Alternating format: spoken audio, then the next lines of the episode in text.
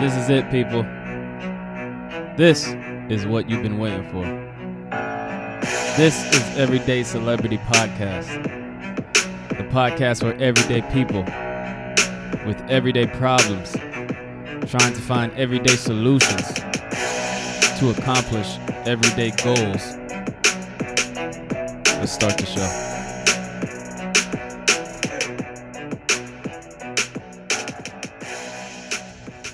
You, you, you, you, you, welcome to another episode of Everyday Celebrity Podcast, the number one podcast in Oakland, uh, the number one podcast in the Bay Area.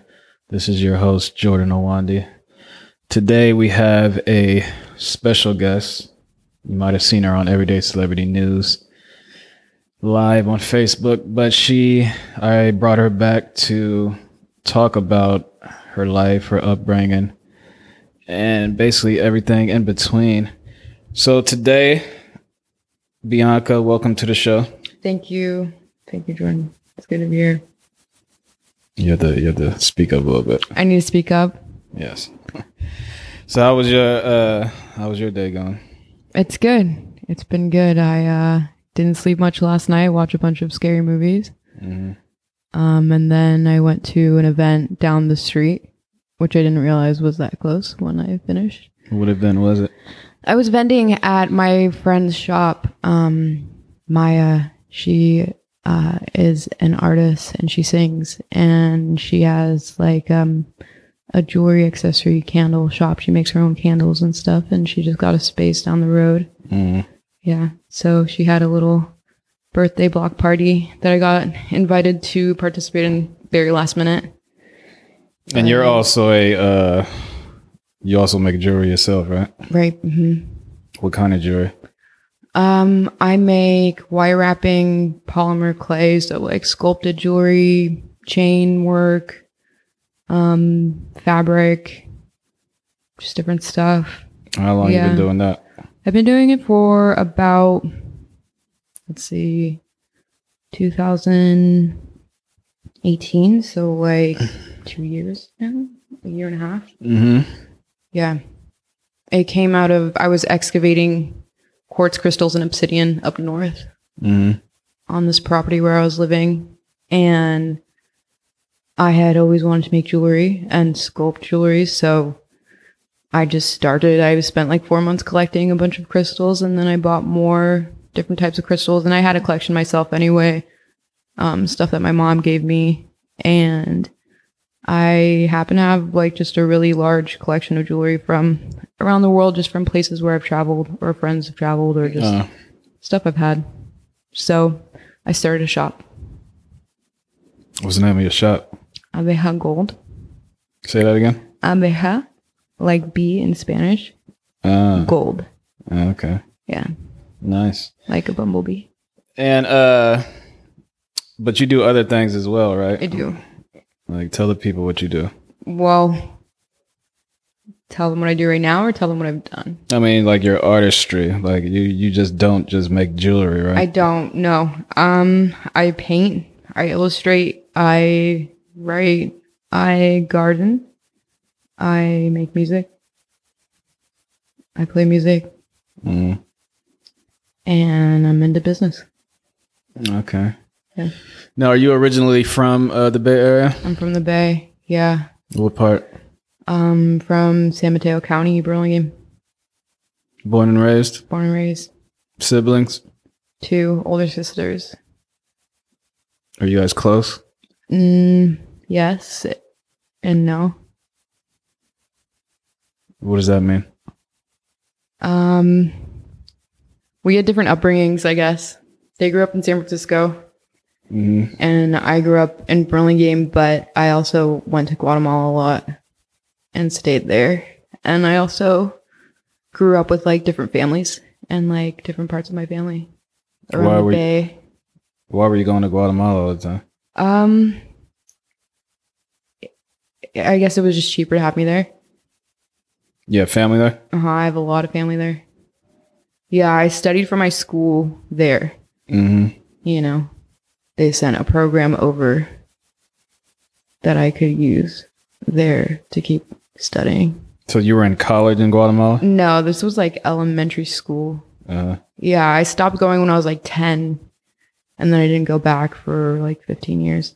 Uh, but I go every year for like a few months or twice a year. Or yeah. Just randomly. Yeah. So what's it like in Guatemala? Like, it's beautiful. It's beautiful, but it's hard. It's really tough there. Um, it's really hard for women and children. It has like one of the highest rates of uh, like human trafficking, and just violence against women is really bad there. Yeah. Violence in general is really bad there. They often have like travel warnings, and just um, the government is really corrupt. Um, there's a lot of misogyny, mm. like violence, just in general, like homicides don't really get investigated, so people get away with it. And then yeah. the cartels run everything, and the government there is just kind of in compliance with it. But it's a beautiful country. The people are amazing. I love the people so much. Like, I met, I meet like older people who are who have been to a lot of places, and I've often heard older people say like, Guatemala is my favorite place I've been to. Did you ever feel unsafe there? Yes. Absolutely. Another thing is there's a big prejudice against tattoos because people just assume that you're in a cartel uh-huh. um, or in a gang of some sort.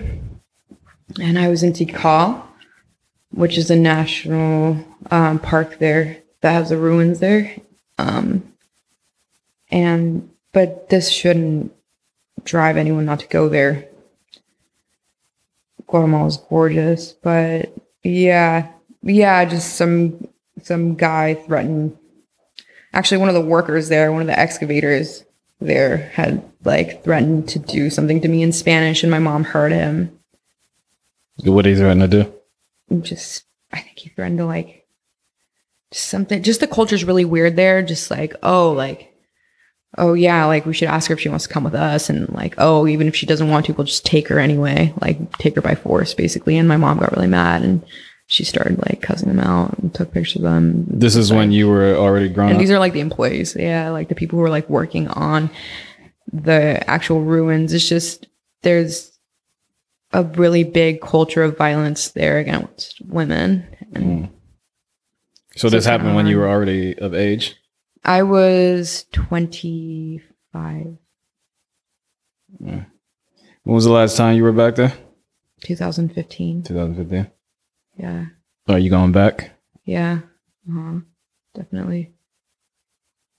Yeah. Okay. Do your siblings go uh, to Guatemala as often as you? No. They definitely didn't go as often as I did. Mm. Yeah. They're a lot more conventional, I guess. Mm. So your family, your parents are still together? No. No, they're not. My dad um, separated from my mom. I guess he disappeared for a few years when I was like six. Out of nowhere. Out of nowhere. What I do remember of my mom and my dad was they were very in love. Very, very in love. They were together for like seventeen years. Um, and then he dipped for a while, and then he just kind of showed up. And would just show up every once in a while. Uh-huh. And then I stopped seeing him completely once I was like maybe fourteen, but then he'd call every once in a while. But um, I didn't hear from him for a long time, and then he passed away. Mm. So you, uh, what uh, high school did you go to out here? I went to Burlingame, but I graduated from the San Mateo Adult School. Because I was one class off. Mm. Did you used to get in trouble a lot in high school? Um, the administration there, they knew me well enough not to really reprimand me. They just kind of let me skip. I skipped. I started sleeping really young mm. and working,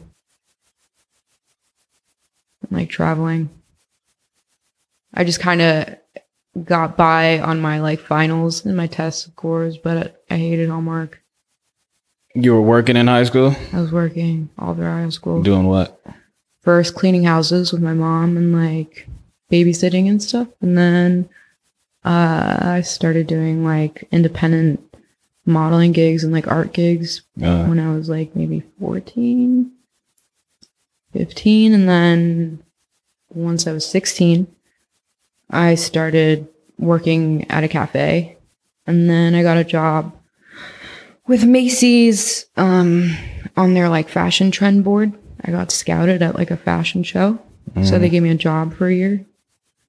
And then I started selling weed when I was like sixteen. So you were modeling at fourteen? Were these like creepy dudes? Like, no. Yeah. No, it was always students, and I always had my mom's permission. Mm. Or it was like a catalog, some random catalog, or like a random clothing line. Like just different little gigs. Mm. Yeah. So after you finished uh, high school, what did you what did you do? Um, I moved to, well, after I finished high school in October, the year I was supposed to graduate. So the day after I got out of Burlington, my school, I moved in with my cousin. And then that semester I enrolled in the City College of San Francisco while I was getting my diploma mm. at the adult school where my mom works in San Mateo. And then I found me and my friends a house in the Sunset. And so I was just working and going to school, City College, for marine biology. That's what I wanted to transfer for. Um, for a few years, I lived in the Sunset. Um, yeah, and that was like the first year I really started living in San Francisco. Did you uh, take a lot of drugs when you were in high school? I did. Mm-hmm. Yeah, I started studying. I was actually late on weed. I started with Vicodin because I had insomnia. I started having insomnia when I was like nine. Mm. And I had really bad insomnia when I was like twelve. And I just, my mother was always sick growing up. She had sciatica and anemia and stuff. So I just kind of found out about her like sleepy pills, you know, and then I like looked it up. Um, and so I started taking Vicodins to like sleep every once in a while. Mm-hmm. And then when I was, and then I, I started drinking then too. And then when I started smoking weed, I was like fourteen. And where I'm from, it's like you start smoking weed really young. Mm. It's a drug town. People have a lot of money there. Where? In Burlingame. Burlingame? Mm-hmm. Not that we did. We were there for Section eight. Mm-hmm. You know, my mom wanted to go there. She lived in San Mateo. We lived in like a little apartment, but there I grew up around people who are like one percenters, like mansions. Yeah. Like crazy contrast. Um, but yeah. And so I started smoking weed late, and then I got into like Buddhism and Hinduism when I was like fourteen, fifteen, and I started reading about it. And that's when I started um, learning about like shrooms, mushrooms. And so I studied shrooms and just like plant medicine for like six months. Mm. And then I took shrooms when I was fifteen. Were you ever, did you ever get addicted to anything? Yeah. Uh-huh. What? I started, I mean, I was, actually, no, I wouldn't say that I was addicted to anything yet. Hardcore. I was experimenting and I was selling whatever I could, you know, and then kids there also had their hands on pills. So it was just like, just kids there do a lot of drugs. Mm. Burlingame is called the city of trees. That's like the motto, you know, so you start smoking weed and, you know, there are all these like Xanax moms there and stuff like that. Or, and then I went to school with like a lot of like just Ritalin kids and stuff. Mm. So it was just that kind of town. It was drenched in drugs. It was kind of weird. So is it, is, is, is it safe to say you tried everything? Mm, yeah. There's a few things I probably haven't tried, but yeah. Do you still participate? I do. In everything? No. Not in everything. No. No, I have my battles with addiction. Um, but it's not my whole life. Mm. All right. So uh, recently you you had a experience at a C V S. Mm-hmm. And uh, you had a video that went viral, I'm assuming. Or not viral. Well, I guess you can say viral. It's viral. Huh? I don't know. It has a lot of views. Yeah. That's it. But not, it's not like famous or anything. It's not like it was on Google or it wasn't trending or whatever. So yeah, I saw the video, right? And mm-hmm. then um, why did you... Well, explain uh, what the video is, basically. I went to C V S to go to the pharmacy. And out of nowhere, the pharmacist started being really rude to me and trying to, like, shoo me away. Mm. And I didn't let her. I kind of, like, reacted. Speak, speak louder, please. I, I didn't really let her shoo me away. I kind of reacted. And then as I started walking out of the store, I got approached by a different woman from the cash registers, and she kept asking me if I had merchandise, and I told her multiple times, no, I don't have any merchandise to bring up. I like even like started messing with my pockets. I was like, I don't have anything. I don't know mm-hmm. what you want. She followed me from one side of the store to the exits. And then I went in my car. I started like messing with my phone. I pulled out of the parking space and started driving away. And that's when I noticed she was outside taking like pictures of my car. And that's when I was like, what the fuck, you know, like, what the fuck is she going to do with my picture? Like, mm. I'm going to get my cell phone out to, like, be accountable and to ask her what the fuck she's doing. Because I know that's against policy. What, taking a picture of someone's car? Even going outside, mm. going outside and chasing somebody outside and taking, like, their information like that. I don't think that's legal. Um, on top of that, I, I mean, it just clicked. I already recognized what it was, you know, and it's like, I don't know what she's going to do with that information. Is she going to call the police? Is she going to post my picture? Is there going to be a picture of me here now? So every time I come here to the C V S in my town where I'm living, like, I wouldn't say it's my town, but the town yeah. where I'm living, yeah, like, am I going to be pointed out or fucking alienated, you know, because of why? So you get out the car? So I get out of the car and I, you know, I approached her and I was like, I, why are you taking pictures of my car? I didn't steal anything. Like, and she kept saying like, first, like, oh, it's not a big deal. I'm not even going to bother to look at the tapes. Like, obviously you needed it. She kept saying that you needed it. Obviously you needed it. People need to steal condoms. People need to do this. Obviously, you, were you needed st- it. It and was condoms. That's no. I was buying. I was buying Plan B. Mm. Um, and I was already really stressed out about it, and nervous, and just, and I was sick. Nervous about buying Plan B? Yeah. What's so nervous about that? Um, I don't know. I don't know a lot about it. Seems like a big hormonal thing to just kind of X out of. I mean, it's not a big deal, but it's still my body. And I don't know. I've only taken it a few times. Mm-hmm. And I knew, I know when I, the times that I did take it, it didn't make me feel very good. Mm-hmm. You feel that shift in your cycle and your body and your, like, I don't know, you know, like, it's just chemicals. I don't know. Like, fuck. All right. Yeah. So there's nothing wrong with it. I don't see anything wrong with taking it, but I was just nervous.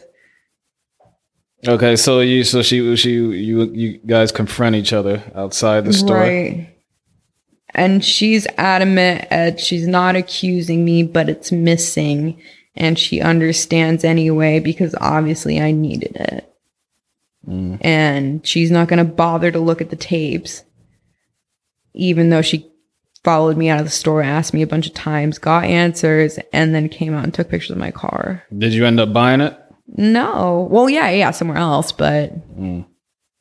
not there, you mm. know? Like, they just have Plan B's just out where people can just grab it, or is it, because I'd always thought like it was like behind like the nurses or whatever. That's what I thought too. I don't know a lot about it. I guess in some places you could just grab it. So in that C V S you can just grab it? Some, yeah, but interesting. But okay, so I didn't know that, so I called my doctor. So, or like not my doctor, just where I go to the clinic. And I said, you know, what's up with this? Like, oh, can I get it free? Because I have um, the Healthy S F. And she was like, no, but I can text you a coupon to get it for thirteen. I was like, oh, why? How much is it? And she's like, oh, it's forty-five. And I was like, oh, okay. Yeah, mm-hmm. Text me the coupon. Yeah, I'm going to save that money. Yeah. Of course. You know? Um, so I, yeah, so I went and it was closed. So I don't know, just a weird interaction. It just didn't make me feel good because that's just, it's just happened to me. I don't like it. I don't like being accused of being a thief, mm. you know? So, uh, there's nothing wrong with being a thief either, because I have stolen in my life too. Yeah. I stole a whole bunch of shit. My, uh, yeah, I I've stolen a lot of shit in my life. Fuck corporations. I uh, wish I had stolen, you know, uh, at this point, but I wasn't stealing it. You know, yeah. that's, it's annoying. It's still annoying. You know, it's still just, and just the way she was talking to me was just really condescending. Mm. I didn't like that. As if she was trying why to. Did, why did you me. just stay there and keep talking to her? Why didn't you just leave? I it was just print. It was just I wanted that satisfaction of finally being able to show somebody I didn't steal from you, because mm-hmm. I rarely get that closure. You think she, she? You think she gave a fuck? She didn't care. I mean, she cared enough to keep talking. No, what I I'm saying is she didn't care about you proving her wrong. That's what I'm saying. Oh, yeah. I could tell she didn't give a shit. So, I mean, she why still even, thought why I was even wrong. Sit there and talk to her for that long of a time? I just wanted to just point I just wanted the product to show up mm-hmm. and just be like, you just said all this fucking really nasty shit to somebody you don't even know. Mm. Like, if she hadn't run her mouth, really, it was like, this could have been solved very easily. Ask me where it is. Mm-hmm. Yeah. Instead of saying, instead of being passive aggressive, I hate passive aggressive shit. I really don't like passive aggressiveness. I really don't like it. It's really annoying to like skirt around things, you know? Uh-huh. Um, so she could have come up to me and instead of being like, oh, so are you ready to ring up your merchandise? You know, you're putting, you're expecting that you're putting me in some type of position to where I'm like, uh, like, I guess, and pull it out of my pocket or something like you're yeah. the fucking hero of the day. Fucking that's, Mark, that's you know. That's what they like, teach you in loss prevention. Don't accuse them, just walk up to them. She's not even like, loss prevention, though. Yeah, she's not supposed saying, to do that. She's a cashier. But anyways. And she's white. Like, you know, like... You know, that's, I don't, it's always been white people who have accused me of stealing. Mm-hmm. Minus one person. So you just look like someone who steals? Is that what you're saying? No. Yeah. To white people, maybe? Probably, yeah. Uh, I imagine when I walk in a room and I don't know, maybe it's my last name, maybe it's my, I don't know. I don't know. I've been... accused of a lot of shit from white people. I've been attacked by white people a lot in my life, a lot. Attacked? Attacked. Physically, verbally, emotionally, mm. financially, everything. Like, mm. I've been stifled by white people a lot in my life. Burlingame was a very racist place. Mm. Very racist. So you left the C V S and just basically just ended up getting it some, uh, somewhere else. It ended up being, sorry? You just ended up getting it somewhere else. That's the whole more point of it. Yeah. Okay. Yeah, I ended up getting it somewhere else. I showed him where I was, and I wasn't happy about it. I just I wasn't happy with the way she was talking to me. So I'm assuming you don't have children? I don't, no. So you, I'm assuming you believe in abortions? I do, yeah. How do you feel about... one thousand percent. Uh, how do you feel about um, some of these places... that tell women what to do with their body? I hate it. I think it's horrible. Mm-hmm. I, yeah, I don't like it. How do you feel about uh, some of these congressmen saying that even if you're raped, you still should have the kid? It's disgusting. There's a there at least there was, I don't know if it's changed, but there was like a law in Australia where they were giving custody to rapists. Mm-hmm. That's out of this fucking world. What do you What do you mean? Like the baby is born and then the, the person who raped her right. gets custody yes. of the kid? Mm-hmm. In Australia? Mm-hmm. Oh. Yeah. Yeah, I'm very lucky to have, you know, been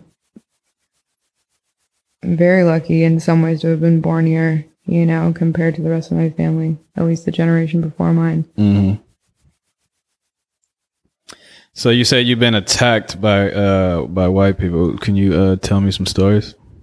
For example, right after Trump got elected, I got physically, publicly attacked by three random white dudes within the first six weeks. Mm-hmm. When you say physically attacked, can you be specific? The first one was at Ruby Room. I was at a show. My friend Clint, what's up, Clint? Um, yeah, Ruby Room in Oakland. Rams. Yeah, I was in Ruby Room seeing my friend's band. Um, and there was a really drunk white dude there. And he just, like, really old, like, it doesn't matter how old you are, but whatever. It was an old ass white dude, mm-hmm. really drunk. And he just started, like, babbling in my face and, like, started grabbing at me and shit. Like, grabbing babbling, my what, what was, was he talking What was he talking about? Like, the I Trump? I don't even remember. Election yeah, or something? Just, like, he, he wasn't making sense because he was really drunk. But what I remember was that everybody was just kind of look watching him do this to me, and nobody was like, hey, leave her alone or anything. And I kept like pushing him off of me and being like, leave me the fuck alone, you know? Mm. And he, and then like eventually he like kind of like really pushed into me, like as he was just kind of like, glah, glah, like gargling, saying whatever the fuck he was saying, mm. and just let himself like fall into me really aggressively. And I just pushed him super hard. And I was like, what the fuck is your problem, you know, mm. until he just kind of walked away on his, on his own.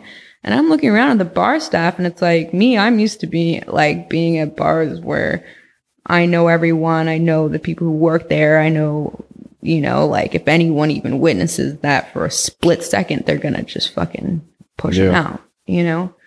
But it was just so weird to me to like look at the staff who were like kind of watching me and see them do nothing, and everybody was just kind of standing around, and it was just like.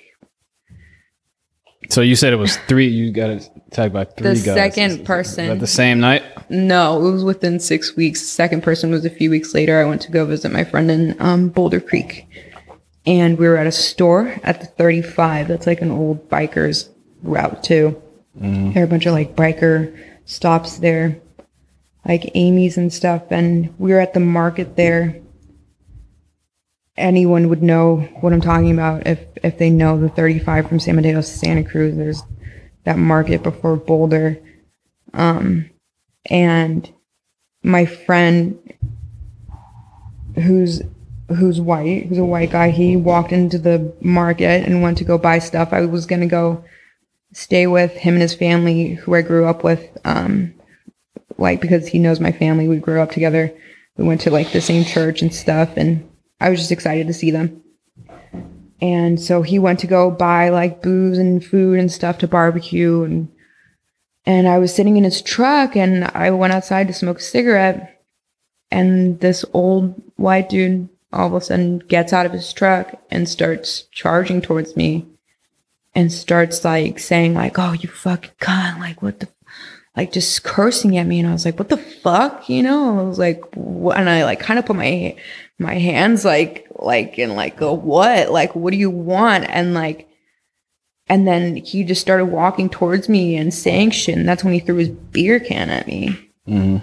and I was like, "Whoa, what the fuck?" And that's when my friend Colin came out, and he was like, "Yo, what are you doing?" You know, and like, and then once he came out, he saw that he was like. Coming towards me, he started like retreating. But this dude came from like a really far distance to start approaching me, mm. start cursing at me, and then started like really fast charging at me, and then threw his beer can at me, which like almost hit me. Mm-hmm. So I guess there was no physical contact, but I still count that as a random fucking public encounter attack from a random white dude. For no reason, a hostile random white dude. And then after that, I was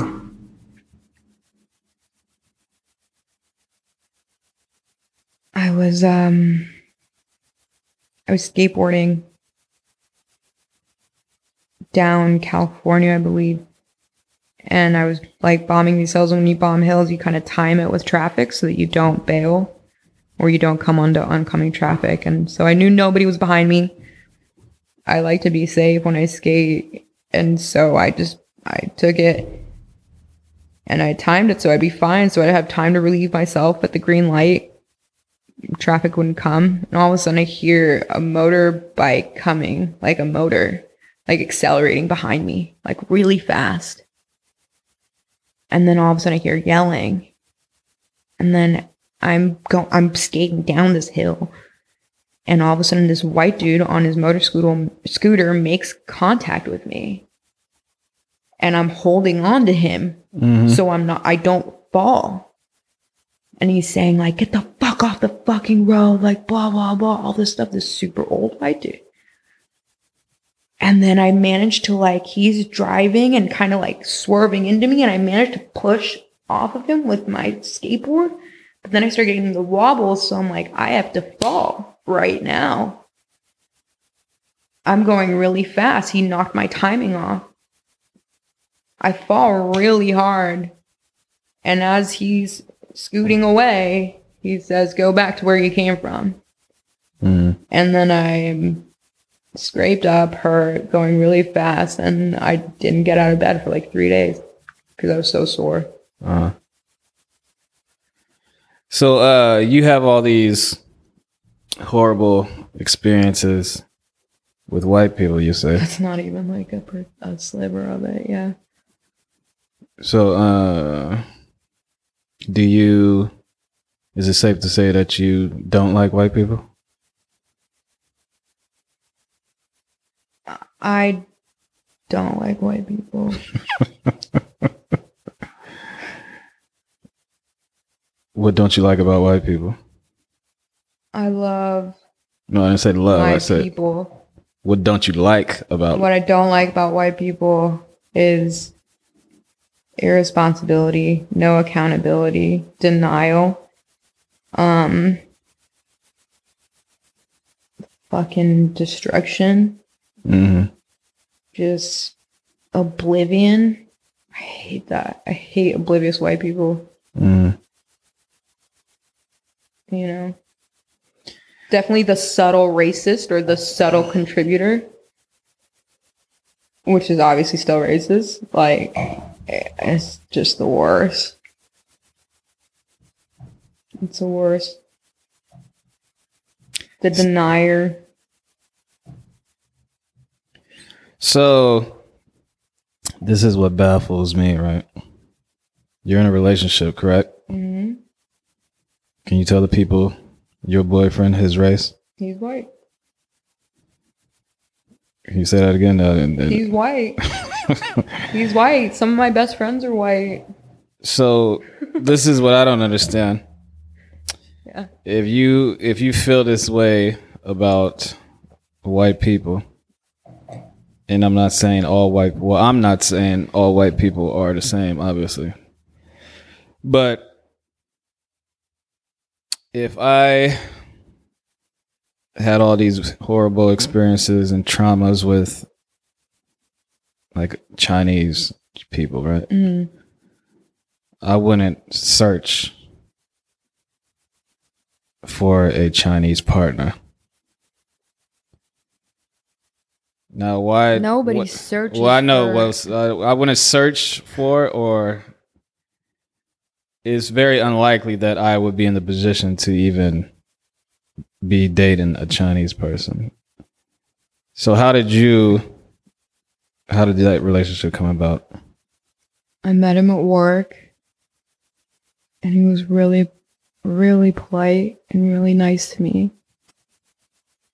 And he... He he asked me out. He was super nice. He was really funny. He was really hard worker. I have, I mean... It sounds like you don't even know why you're with treats, him. No, I know exactly why I'm with him. He treats me really well. Mm. He supports me. Mm. One of the biggest reasons, honestly, is because he's not intimidated by my creativity. That's a problem I've had with so just you don't you don't have general. a problem with uh, him being white?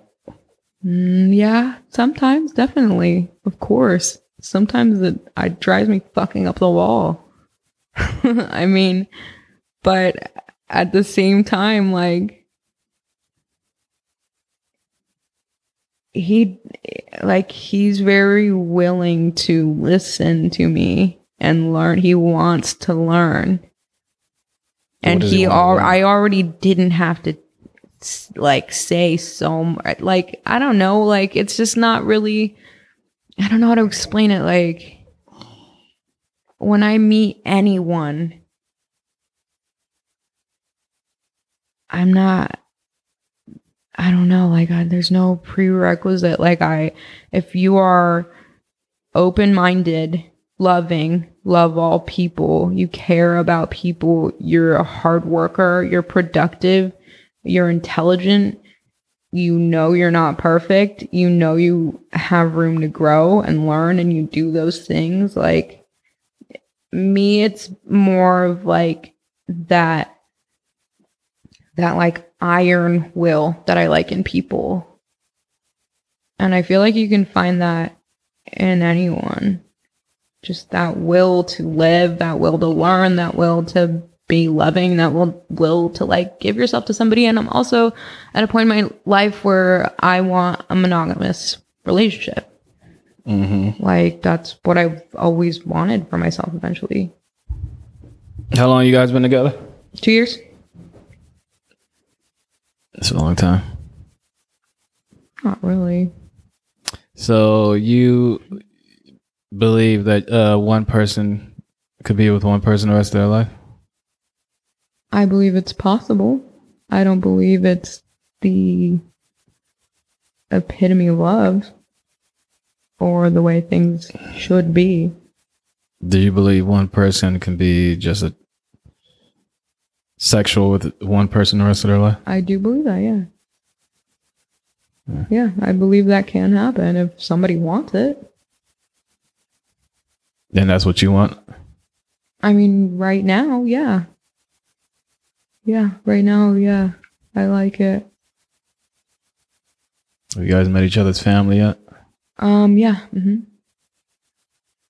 Okay. And what do they, what does your family feel about him being white? My family loves him. My fa- my mom. My mom knows. I mean, my mom shares the same ideals as I do about white people. You know, she's had her fair share of experiences, but I mean, she loves him. She's never said anything about him being white. And what does that family say about you? Uh, uh, his family's very different. I mean, in what? They're not close to him. They're not the same. He has problems with his family, really bad problems. It's really sad. Uh, they treat him like shit, kind of. Mm. He's, uh, they didn't like that he didn't want to go to school and chose to start growing weed instead and working in business and construction and start being creative instead. Mm. And so they kind of like cut all ties with him and for like different years on and off, and I don't know, they're very strange. They just operate very different. They're very much a white U S family, very superficial, conventional, materialistic. My mom loves him. My mom has had to like sub in to be his mom, which he like needs right now, because his mom and dad just they just bring him down, just insult him. They insult him. They treat him like shit. It's really sad. Have you ever been diagnosed with anything? I have. What? Schizoaffective disorder and insomnia. But I mean, It's, so you're bipolar? It's, yeah, that has to do with it. And when did you get diagnosed with that? Um, in two thousand fifteen, officially, yeah. Um, well, before that, you didn't think you were bipolar? Um, no, I definitely knew something was wrong with me. I thought I was depressed. Mm-hmm. I definitely knew something was different. I thought I had schizophrenia, just schizophrenia. So what what what was happening that made you start thinking this? Mm, P T S D kind of flipped my brain as a kid. And I started getting insomnia when I was like nine. And I also started um, like a very sensational other uh, otherness to my thought process when I was very young. I don't know how to explain it. Like, I almost like a disassociative cognition where I understood that my life in a physical realm existed as a kid, but I also felt like there was something outside of my physical body mm. that was driving me as a person. Like, like I started lucid, lucid dreaming when I was really young. Yeah. Like really young. Like I got really good at lucid dreaming. Lucid dreaming, uh, can you explain that? Lucid dreaming, like when you snap into your dreams and you can control it. You mm. know, when you say when you say to yourself, I'm dreaming, mm. but you're still in that dream, and then you kind of fuck with like dreaming while you're awake? Like being awake while you're dreaming. Yeah. So almost like you're not even sleeping at all, which can be troubling as well too. Mm.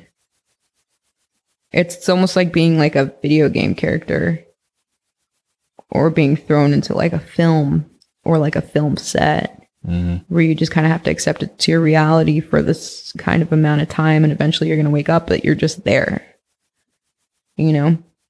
Anyways, so... So then I started having auditory hallucinations, insomnia, depression. Um, I think I thought about death and suicide way too much, way too young of an age. And just... Have you ever tried to commit suicide? Yes. How many times? Three, I think. So it's safe to say that you're horrible at... Uh... That was a long time ago. It's been a long time. Uh. It's been a long time since I attempted, which I'm really proud of. I'm really, really... It's been a long proud, time since You're proud I, that you suck at uh, trying to commit suicide? Um, yeah. Yeah, yeah, yeah. yeah I, got, I mean, it wasn't... It's hard to explain. When was the first time you tried to commit suicide? I was nineteen. And how did you try to kill yourself? I tried to run into a moving train, an oncoming train in Millbrae. That's kind of like easy to do. So how did you fail? You just got in front of the train and changed your mind? I was already walking on the railroad tracks, really mm. drunk. I guess I was singing really loud or something, mm-hmm. being really loud, talking to myself. So somebody had already called the cops on me, and before the train could, the train was like, in sight, if you know the Caltrain. Um, I was at Millbrae, and I was going into a private area, and that's when somebody called the police, and the police was like right by Millbrae BART, Caltrain, and I got tackled by them before the train could hit me. So you were on the tracks with the train coming to you, right? The police tackled you, mm-hmm. and then arrested you. No, they fifty-one fifty me. Uh, I was very obvious. I was mm. trying to kill myself. And then the second time? The second time um, wasn't so much in a... Oh, well, no. The second time I was using and... Using what? drugs. And uh, it wasn't so much that I was trying to kill myself. It was that I was accepting that it was it could very ha- well that happen. You can over like I was overdose. Just going. I was just going for it. I was just going in and out of it. And then I woke up like seventeen hours later. Just it was your heroin or something? Or, and it was just bad. And then I, I cleaned up after that for a while. I would, it took me a little while, but I did clean up. And then the third time was... The second time I got fifty-one fifty, it wasn't that I had an attempt. It was that I was about to hurt myself. I was blacking out sober and just getting really violent. Um, I was very frustrated. Uh, there have been a lot of things that I've worked very hard for, and things like getting accused from stealing and losing opportunities, or being accused of being a, t- a certain type of person or something. Like, uh, really fucking, it would really fuck with me a lot, you know, because I'd work really hard for a certain opportunity and just to get it pulled like last minute. Um, so I had told my psychiatrist at the time that I was afraid I was going to kill myself or hurt myself really bad super soon, because I was having really violent blackout outbursts, sober and intoxicated. And I was skating a lot, a lot, really psycho shit. I was doing really psycho shit on my skateboard. Just hills, just, just attempting really dangerous shit. And And then the third time, which was the last time, was uh, with a friend of mine. And I was trying to jump in front of, like, moving cars. And I was trying to, like, jump off a ledge or something. And that was the last time. Mm. So you... Were you depressed during all these times? Or how far how how far apart were these? Like, the first time you did it was nineteen. First time was and nineteen. You tried it again when? I was wasn't it? trying. I was letting it happen. It's just there's there's a distinction. I know it doesn't seem like it, but there is a distinction. It's uh second time twenty-three? twenty-four? twenty-three? Something. I don't really remember. twenty-two? twenty-three? Was anything specific going on in your life to make you uh Yeah, I had, I was really frustrated. I had just lost a job um, where I was being discriminated, and I was getting paid a lot of money. I was working really hard. I really liked the job. And even the people who had like just gotten hired were like, you should sue these people. Uh. You know, like, they're discriminating against you really bad. You know, like, we'll help you with the lawsuit. We'll be witness to a lawsuit. And I was like, no, fuck it. I'm just going to eat it. I didn't stand up for myself as much back then. But, and like, just different things. Like, uh, like I had lost a ton of my friends because I was couch casted by a music producer. And I said no to his advances after, like, working in the studio. And couch casted, what is that? Couch casted's like when it it's like it, it was originally, I think, a term for actresses to advance their careers in, like, Hollywood. So you'd meet the director, they would offer to fuck, and you could take it for a career, mm. which could like that's a totally valid way. Mm-hmm. If you want to fucking come up in the world by like, that's fine. I don't see anything. It's called couch casted. Yeah. Yeah. And that's not couch casting. Co- couch casting is more like non-consensual. Like, you don't realize you're showing up for that. Like, you go to a job interview or something like that, or you have a contract or something where you're in the position, or somebody else is in the position to advance your career. Mm. Right. And it's specifically with creative arts. This music producer had told me I could go on tour we actually had like dates and everything booked. I had like an opening thing. I had been recording a demo, like all this stuff. Mm-hmm. And then he tried to sleep with me. And then two weeks later, I, I said no. And I ran out of this house. And two weeks later, the lawyer had said that my music was too drug influenced, even though the guys on that record label talked about like the pill bottle's empty or whatever, mm. you know, or the lines on the mirror, some shit. But my music was too drug influenced. And then I had no friends, at least in that era. Who was the who was the director or whatever? I'm not going to say names. Mm. But let's just say it was a a hippie convent type of record label.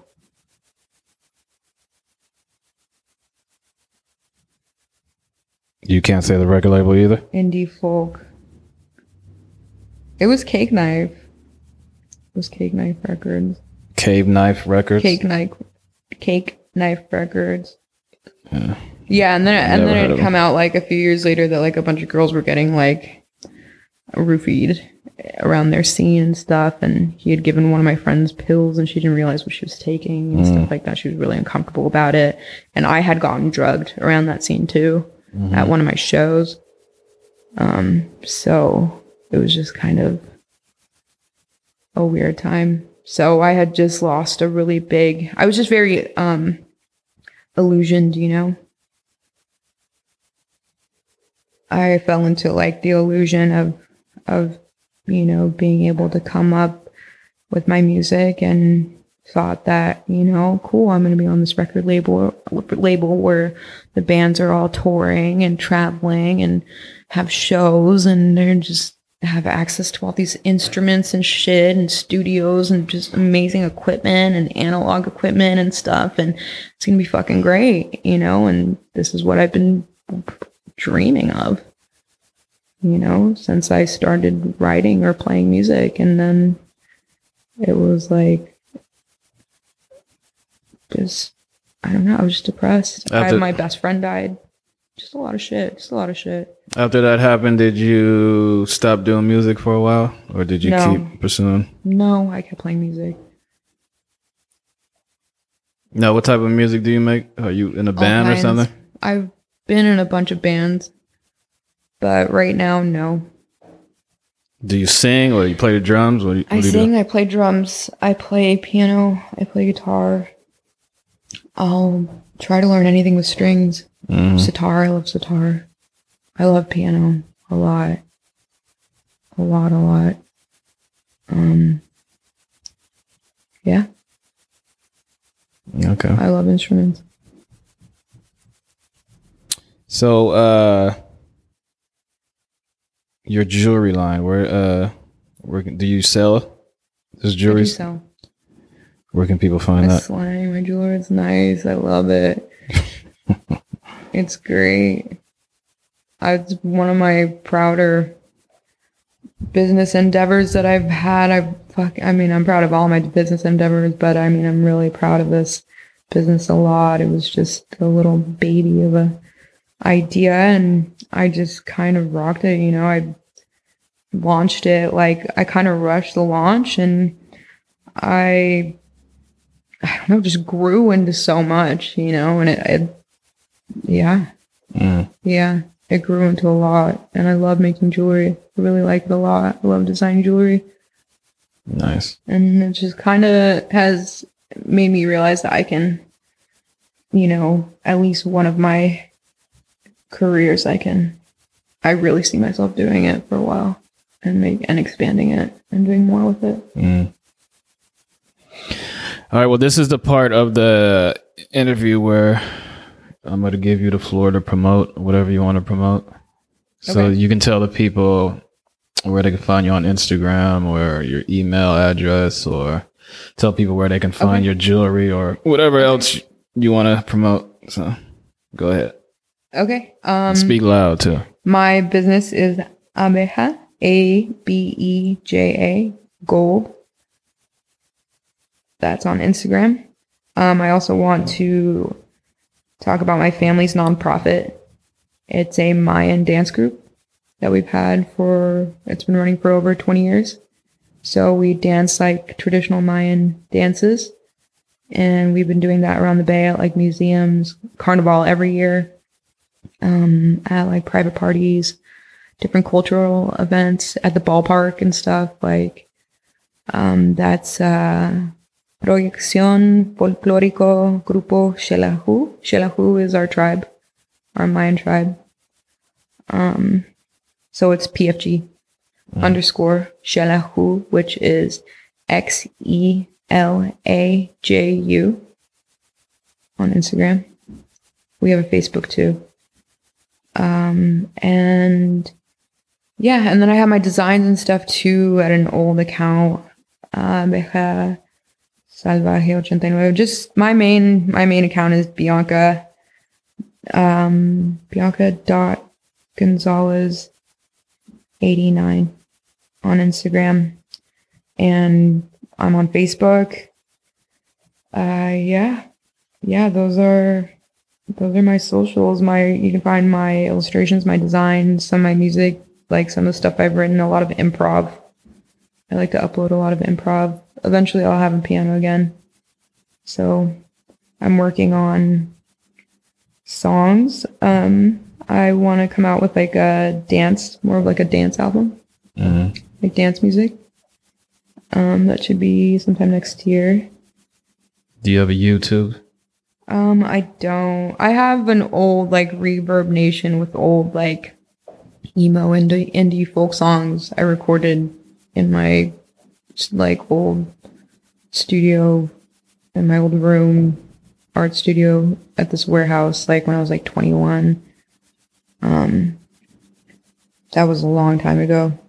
Um, but yeah, there, there are different YouTube videos. Like my stuff is really all over the place. Mm. Stuff with Lumsumzine, um, stuff with Reverb Nation, different, I mean, just, I don't know, email me or just hit me up on Instagram and I can send whatever work or whatever type of, uh, media that I've been into. But so, yeah, I mean, more music's going to come out. Um, my second collection of my jewelry is going to come out soon. Like I kind of came out with like a line of jewelry and design. So this is like my second episode chapter that'll be up soon. And then I'm working on clothes. I'm designing clothes. I bought a sewing machine a little while ago. So that'll be up eventually too. I'll have a website and stuff. I'm not super established. Eventually, when I can uh, raise the money to do it. I got rent to pay, so. Well, all right. Uh, that was a lot of shit, but. That was. For all the people who are listening, if you listen to this and you are interested in this woman, then go and follow her on Instagram. My life is a lot of celebration, too. I love dancing. Uh, yeah. I've had a lot of good times in San Francisco. I do want to say that. It's yeah. not all. Uh, well, this was this was the dark. Yeah. If you want to find dark. out about the uh, the nice stuff, then you can go on our Instagram. I mean, look at that. Without darkness, there's no light, right? I mean, shit. Yeah, of course. But uh, thank you, Bianca, for coming on Everyday Celebrity Podcast. Thank you. And I appreciate it. Thank you for giving me this time. Yeah, it's, I hope. Uh, All that shit works out for you. It's yeah. working out. It's good. All right. This is Everyday Celebrity Podcast, and we are out. You. Bye.